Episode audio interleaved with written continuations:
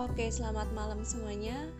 Kali ini aku pengen ngebahas tentang sosok pemuda dan pemudi yang dalam artian lagi memperjuangkan karir dan juga pendidikannya nih.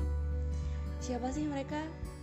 Ya, itu termasuk aku juga sih.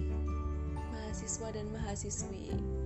Aku yakin untuk teman-teman tuh udah gak asing dengan apa ya? Slogan atau apa sih? Jargon jargon. Jargon kita bahwa hidup mahasiswa hidup ya. Dan dibalik kata hidup itu banyak problematika yang masih ganjel dalam pikiran dan hati kita.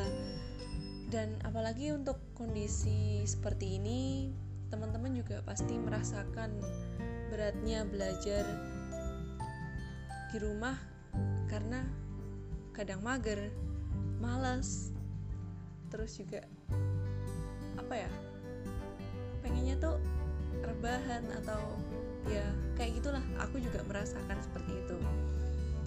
Tapi di sini tuh aku pengen